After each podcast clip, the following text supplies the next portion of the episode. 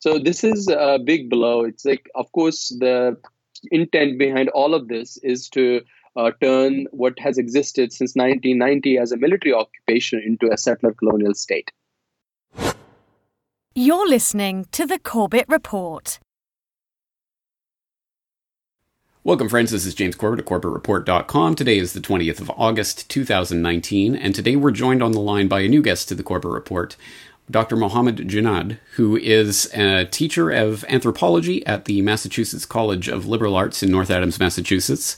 He's written extensively on Kashmir and contributed essays to several volumes about the Kashmir region. He has also grown up in Kashmir, so he has some experience, um, obviously, with the region and its politics. And we are going to be talking about something that I did cover recently in an editorial that I wrote for the uh, the International Forecaster. If you haven't seen that, I will include the link in the show notes so that you can read up about the developments in the Kashmir region, specifically Indian occupied Kashmir. But let's get some more details and information. Dr. Junaid, thank you very much for joining us today. My pleasure. Let's start actually by talking about your own experience uh, with Kashmir. And at this point, I'd like direct, to direct people to a very interesting and insightful article that you wrote for The Funambulist earlier this year called Disobedient Bodies, Defiant Objects Occupation, Necropolitics, and the Resistance in Kashmir. It's a, it's a very interesting um, dissection of what it means to, to really live in an militarily occupied region that I think a lot of people in the audience won't be able to comprehend from firsthand experience. Tell us about your own experience growing up in Kashmir and uh, what uh, what that region looks like. Uh, so I have lived most of my life in Kashmir. In fact, um, I grew up in the uh, late 80s, early 90s. Uh, early 90s was the period in, in Kashmir and there was a more independent um, and uh, in 1990, India began sending hundreds of thousands of its troops into Kashmir. Uh, they were not only armed with the national will of India to repress these pro independence protests, but they were also given extensive immunity through a law called Armed Force Special Powers Act, um, which meant that they could um, arrest, uh, kill, uh, confiscate property, um, and they would not be prosecuted uh, within the course of law. Um, so I grew up in Kashmir during that very intense period. This is a time when uh, massacres of Kashmiri civilians were happening uh, on a regular basis all around us. Um, and so this period lasted until 1999 when I left Kashmir to go to India, to New Delhi, where I uh, studied for my bachelor's and master's. And during this period, I tried to understand, um, and my research project during this time was uh, for my M- an MPhil thesis. Um, to understand the Indian narratives on Kashmir, what do Indians think about Kashmir? What are the sources of uh, this violent uh, control that the Indian state was, um, you, know, enforcing in Kashmir? Eventually, this led me back to Kashmir, where I continued my research, and I uh, started teaching in Kashmir for a year in 2008, 2009. Um, but because of frequent curfews, fr- frequent, uh, you know, uh, security lockdowns, internet blackouts, communication blockades, it was very hard to live there. I mean, out of the 365 days uh, that I spent there during that year, I believe more than half was spent confined at home. Um, so then I went came to the US to do my PhD, and I've been continuing to work over the last uh, ten years, writing extensively, not only about what is happening in Kashmir, but making connections with um, other such um, you know events that are taking place, and making sense of what does it mean really for uh, people who are minorities within these large, big, powerful nation states um, uh, to exist on the margins. Well, yes, making sense of this, I think, is really the key. So I'm glad we have you here today to discuss this because this, I mean, the, the movements that we've seen in the last couple of weeks here have been very strange and very um, unprecedented, one might say. But first, let's get a handle on on the, uh, the, the region itself. First of all, of course, there is the Indian occupied Kashmir across, the line of control. There's also Pakistan, and you also have China abutting on that uh, on that region. So you have three powers that all have some stake in the region that are all um, nuclear powers that have all had their share of military conflicts in the past. I mean, this is obviously a volatile region, so a dramatic move like this can make a huge change. But let's talk about Indian occupied Kashmir in particular. What uh, what is the the ethnic uh, breakdown, the religious breakdown, the linguistic breakdowns? What kinds of uh, of different um, ethnicities and, and backgrounds do people have in that region? Uh, so to fully understand um, this question, one has to go back to 1947, just the moments before uh, the partition of uh, in British India into India and Pakistan. So Kashmir at that time was this region um, with uh, multiple regions constituting the state of Kashmir. On one side was uh, Gilgit-Baltistan mountainous region um, that separate that wanted nothing to do with uh, India. Uh, on the other, and then further south to that was uh, Kashmir Valley, which was mostly Muslim. There was 95% Muslim uh, Kashmiri Muslim population there. Uh, three to four percent of that uh, of the population was Hindu. Uh, both of these were indigenous communities in Kashmir. Like, I mean, you know, I mean, uh, for hundreds and thousands, probably um, thousands of years, they had lived in that same region. They spoke a distinct language, Kashmiri, and had uh, common cultural uh, practices, except for religious uh, differences, which were not manifest all the time in, in terms of any theology. Uh, they had very common, you couldn't distinguish a Kashmiri Pandit, uh, Kashmiri Hindu from a Kashmiri Muslim. Um, except that there were some class differences. Kashmiri Hindus uh, were a privileged minority under the pre 1947 Hindu state that ruled Kashmir. Uh, but and the Kashmiri Muslims were uh, largely the disempowered uh, majority. and then to the south was Jammu, which was a little more heterogeneous in terms of its ethnicities. There was a Muslim majority, broadly around 62% of the population, and a larger minority of Kashmiri Hindus. Um, and I, I, can tell you what happened there as well, because in the in the moment of that transition from uh, being an, a free, uh, being a, a, a, state into its own to becoming uh, bifurcated between India and Pakistan. And the uh, coming of Jammu and Kashmir under the control of India, which was, uh, you know, um, occasioned also by a massive massacre and ethnic cleansing in the, this region of Jammu, where um, close to 200,000 Muslims um, and even more were um, either massacred or pushed out into the Pakistani uh, control side and beyond. And so that region became a Hindu majority region uh, during this time. And then there was this larger area of Ladakh, which was a sparsely populated, high altitude, cold desert, where there were like close to 46% uh, Buddhists and 46% Muslims, and the rest were smaller uh, other communities.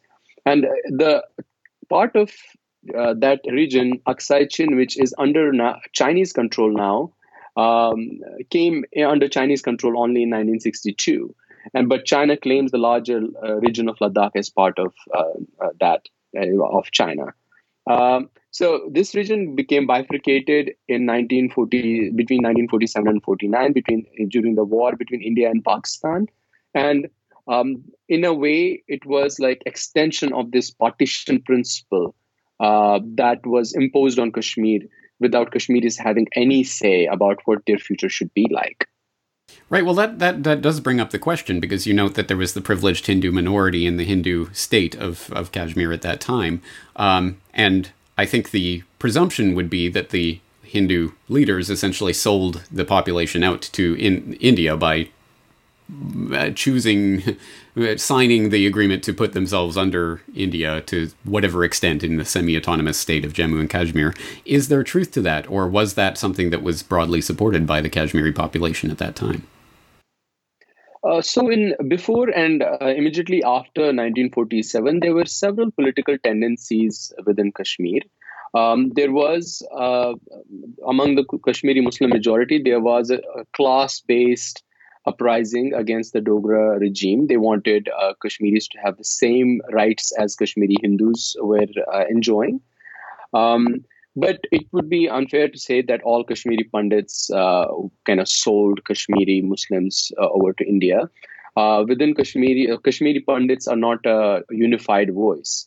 uh, you know, among them there were socialists, there were uh, people who were also uh, w- worried about what the Hindu state had done to the Kashmiri Muslims, and they didn't want to sell off uh, Kashmiri Muslims to anyone. Uh, but yes, there were uh, there were strong voices within that within that minority privileged elite who wanted those privileges to be retained after 1947. So after 1947, a very important development took place. Um, there was something called land reforms, um, where the Kashmiri leaders at that time, uh, who had promised uh, that once we get rid of this uh, oppressive Hindu state, will be free to conduct, um, you know, economic reforms so that the this uh, injustice that had been uh, carried out for more than 46 could be uh, corrected and land could be distributed from big feudal landlords uh, to the Kashmir's impoverished minor, you know, peasantry. And that when that was carried out, a lot of Kashmiri Pandits who did hold large pieces, tra- tracts of land in Kashmir, um, and there were like Kashmir, some Muslims as well who hold, uh, who held those tracts of land. They began to have a reactionary response uh, to this land, to this land reforms. And in 1953, there was a coup against the Sheikh Abdullah government, um, who was the leader at that time who had carried out the land reforms, and he was put in prison uh, in connivance with the Indian state uh, for uh, more than uh, you know 11, 12 years. Um, and so that's the beginning of the loss of the promises that were made to Kashmiris uh, in that era. Um, so I, I, just want to say that um, it's a very complicated picture. I don't want to say that uh, Kashmiri Hindus speak with one voice. There were voices who who who saw themselves more closer to Kashmir's Muslim majority than with the Indian Hindus. All right. Well, that gets us into the meat and potatoes of Article 370 and Article 35A and all of these terms that we've heard in the news recently that I think most people probably have no idea what this is actually about. And I know this is a huge, huge topic, but how do we condense it down for people who are just learning about this? How can you eh, describe the autonomy of the Jammu and Kashmir region under India that existed and that has apparently just been revoked by parliamentary measure? Uh, what, what exactly took place here in the last couple of weeks? Uh, so again, like the two key provisions uh, that were part of uh, Indian Constitution were Article 370 and Article 35A. Now, the history of these provisions goes back again to 1947, when the Hindu last Hindu ruler of Kashmir in 1947 decided to join Hindu majority India against the wishes of his Muslim majority subjects. Um, the Indian state was quite nervous that um, you know this arrangement was not going to last because last because the Hindu king's decision had no popular support in Kashmir, and uh, there were some Kashmiri Muslim leaders, including Sheikh Abdullah, who was at that time convinced by the Indian leaders like Jawaharlal Nehru that if you have some kind of uh, if you endorse the Hindu ruler's decision, we will give um, Kashmir uh, autonomy because the in, in even the Hindu rulers' decision, which was uh, called the Instrument of Accession, gave India powers over only three matters: uh, defense, communications, and external affairs. The rest of the uh, stuff that states do were to be under the Kashmir state's own control.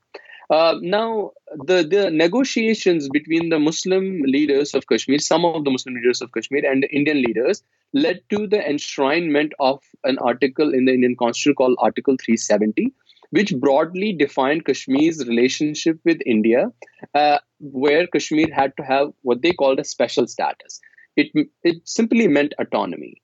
Um, this provision was gradually, uh, as I mentioned earlier, in 1953 when the coup took place. They the the provisions, the the the content of the Article 370 was gradually eroded. For instance, Kashmir uh, was supposed to have a prime minister, its own prime minister, its own president, its own state flag. Um, it was supposed to make laws uh, that would on apply to Kashmir. Indian Parliament couldn't make laws that could apply to Kashmir, but these things didn't matter. It, Kashmir was supposed to have its own superior court, um, but these things were gradually taken away until you know on August 5, 2019, when uh, uh, the, the article was completely scrapped.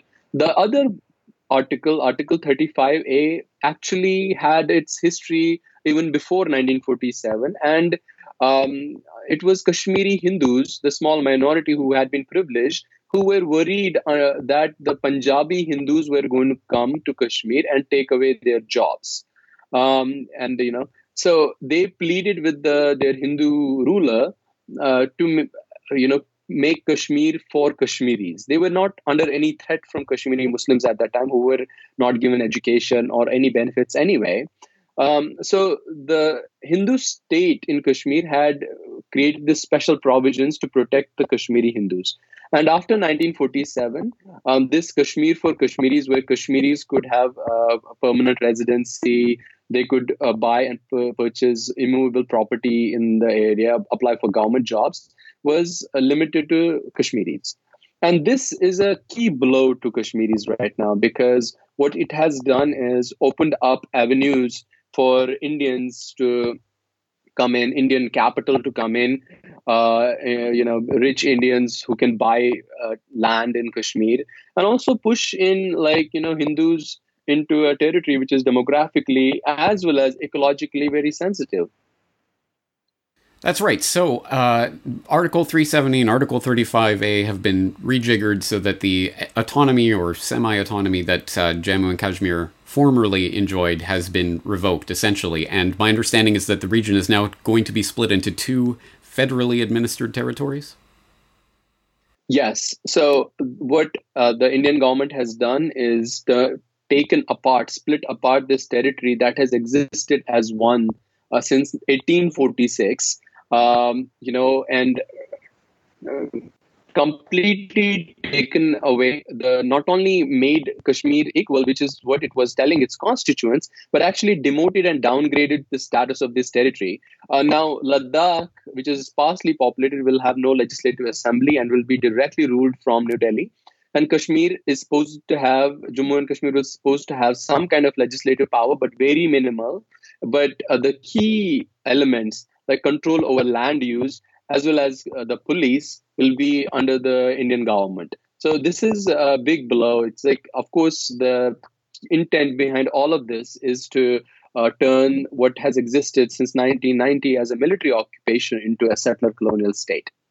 Yes, I mean, I'm wondering if there is any other possible justification for this. Of course, Modi has been saying, uh, Prime Minister Modi has been saying in recent days that this is in, in response to terrorism in the region and, and what have you. But um, but is, is there any sensible reason that could possibly be forwarded for this move other than simply the creation of the uh, sort of the BJP Hindu nationalist state um, or the next ex- extension in that that vision? Well, it's very hard to understand how it is going to, like, uh, you know, prevent people from taking up arms against the state. In fact, it's going to drive more people in Kashmir, um, and uh, because you know, not only have has the state uh, alienated and pushed aside the voices of Kashmiris who want freedom from India, they have now even uh, completely undermined its own loyalists in Kashmir. All the pro India politicians in Kashmir are under arrest right now. They have disarmed the Kashmiri police, the same Kashmiri police who have acted as the second fiddle as well as like the the the you know the arm of the the forcible arm of the Indian state in Kashmir for so long. So it's only going to increase violence if anything. The second point about that Modi has been making about development is cock and bull story you know, in Kashmir, um, the there are already Indian companies who do business. There is big Indian companies like Reliance, uh, Bharti Telecom, and like HDFC, and many other companies who who invest and uh, do business in Kashmir. Indian companies um, have been given 99 year leases by the Indian Kashmir state government over land, which is practically for 99 year lease means for 100 years they can uh, be there and then renew the leases. Uh, you know, and so I think that uh, nothing in Kashmir has prevented investments from taking place, except the fact that the state is so repressive. Uh, the state has destroyed the infrastructure of uh, the state. um, the Indian state has, like, through militarization of public spaces, through curfews and blocking people from continuing their everyday life and business activities, it has, um, you know, basically tamped down on the Kashmiri Kashmiri economy and livelihood. I mean, many Indian economists themselves have been saying that despite all the state violence in Kashmir and the clampdowns, Kashmir's, uh, uh, you know, uh, human development indicators are way better than many of the other states that are directly ruled by the Mr. Modi's own party. So uh, I guess the real question is, why now? What what changed in the political calculation that f- enabled Modi and the Indian government to do this at this point? Well, two things. One has to do with what what has happened in India over the last uh, few decades, and second, what is happening globally at the present juncture. Let me take you first to what has been happening within India and who is Modi. Um, so, Modi is a lifelong member of this organization called RSS. RSS means Rashtriya Swayamsevak Sangh. It is a, a world's largest right wing paramilitary organization that has uh, existed since 1920s.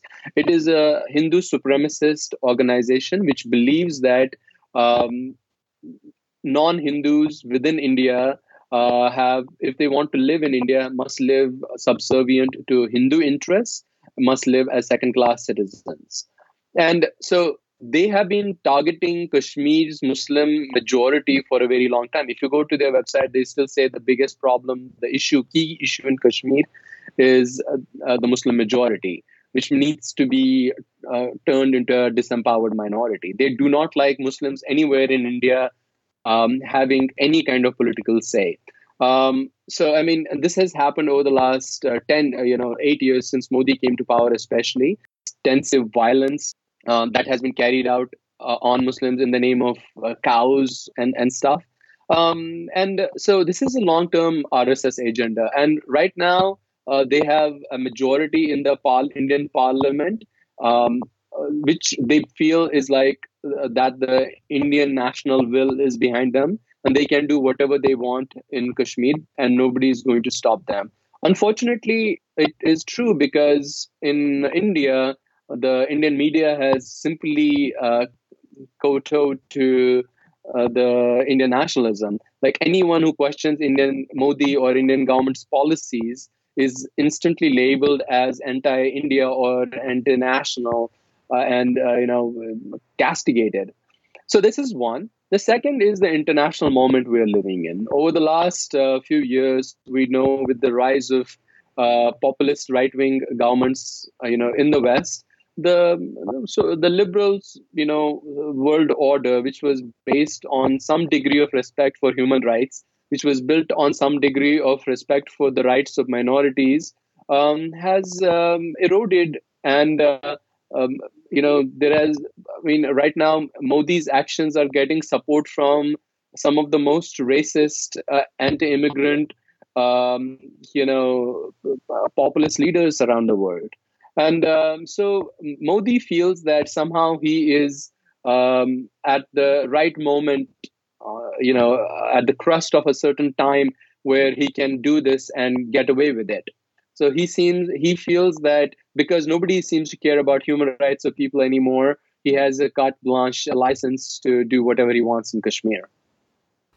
If that is the calculus, it seems like a miscalculation to me, because obviously Pakistan has been quite vociferously opposed to this, as we could all have predicted. Um, China, through their foreign office, has issued statements to the effect that they are unhappy with this and that India should uh, should exercise caution. The United Nations Security Council and uh, uh, ha- ha- where the United Nations uh, uh, Secretary General has issued statements to that effect. Even the United States, which has been quite close with India in bu- building an Indo-Pacific world order to presumably roadblock China and the creation of a Chinese uh, Asian order, um, has issued some caution on this matter and saying that uh, asking for restraint.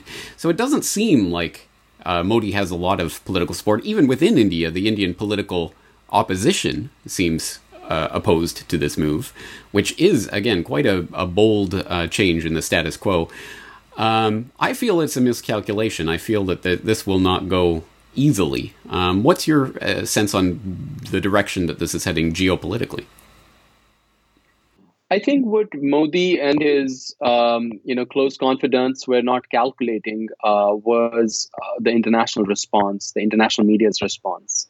Um, the initial response has been due to the outcry among the Kashmiri diaspora. Um, they have, uh, you know, rejuvenated interest in Kashmir around the world. They've tried to make aware um, um, the media aware to take interest in what is happening there. Um, but Modi has also, you know, I just came back from India. I spent like some time in Delhi, and I was speaking to writers, activists, filmmakers. Um, they feel really stifled. Uh, they feel uh, th- that you know the in, India has lost its trajectory, that it has lost some some of its liberal traditions, um, you know, irrevocably, and they are feeling like I mean, of course, Kashmiris have been pushed to the wall and uh, repressed on the jackboot, but Indian liberals are also feeling the same way. Uh, so I think that they and many minorities, smaller states in India feel that if India could unilaterally do this to Kashmiris, they can do the same thing to them. Uh, so there has been, I agree with you, there has been some degree of response. In many cases, the response from Congress, which is the main opposition party, which has a smaller number of members in the Indian Parliament, um, has been very strange. Like on one side, the party has opposed the move. On the other side, there are independent voices that have either uh, supported Modi government or have been very tepid in their response. Some of the there are like parties like BSP and uh, the uh, Aam Aadmi Party in Delhi, which have like come out surprisingly in support of Modi government. Of course, it doesn't surprise Kashmiris so much, but it has. Um, and India, of course, did not really calculate the response of uh, uh, you know the international community, China or Pakistan so much. Um, I would still think I still think that uh, you know the what United Nations um, the it, it means that somehow the United uh, UN Security Council taking up the question of Kashmir, although in a very uh, flimsy manner, uh, does bring attention back after 50 years to Kashmir internationally. But um, the lack of a joint statement at the end of it is like a, a glaring uh, mistake. Um, I think that it puts the credibility of the international community uh, at grave risk because what is unfolding right now in Kashmir is not simply a permanent change in its status, but a humanitarian disaster. That's right. And and the thing that angers me most about these types of issues is that it generally does go into the talk about what does this major world power think about it or what does that major world power think about it. But what about the Kashmiris themselves? And unfortunately, that's the big excluded part of this conversation because the uh, the region has been on such an incredible lockdown over the past couple of weeks. Can you tell us about what is happening in the region right now and how the Kashmiris are responding to it so far?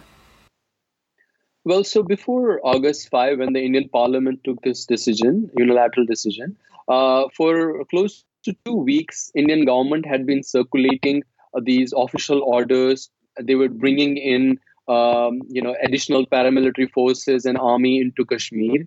There are already close to 800,000, 750,000 soldiers in Kashmir. Um, and by now, they have brought uh, the number to 1 million.